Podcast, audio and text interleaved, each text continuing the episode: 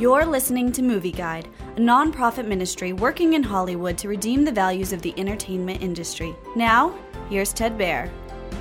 The Harbingers of Things to Come is a documentary by Christian Rabbi Jonathan Cahn calling for the people of the United States to repent and return to God.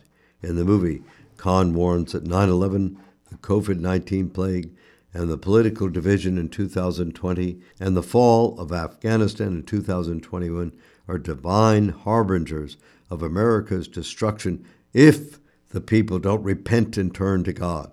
He points out that New York State legalized abortion in 1970 and exactly 50 years later it started to be hit by the COVID 19 epidemic.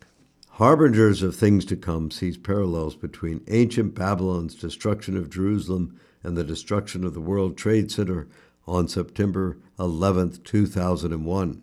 Rabbi Cahn points out it took 19 years for Babylon to destroy ancient Israel, and the COVID 19 pandemic struck 19 years after 9 11. Rabbi Cahn makes an excellent case for his timely warning to the people of the United States. The harbingers of things to come is an important call for repentance and revival to the people of the United States. Will they ignore God again?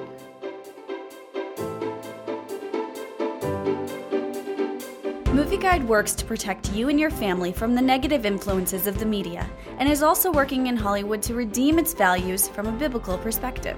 For the latest Movie Guide reviews and articles, go to movieguide.org or download the app to your Apple or Android device. You can also subscribe to the Movie Guide podcast on iTunes. Support Movie Guide's mission to transform the culture by redeeming the media.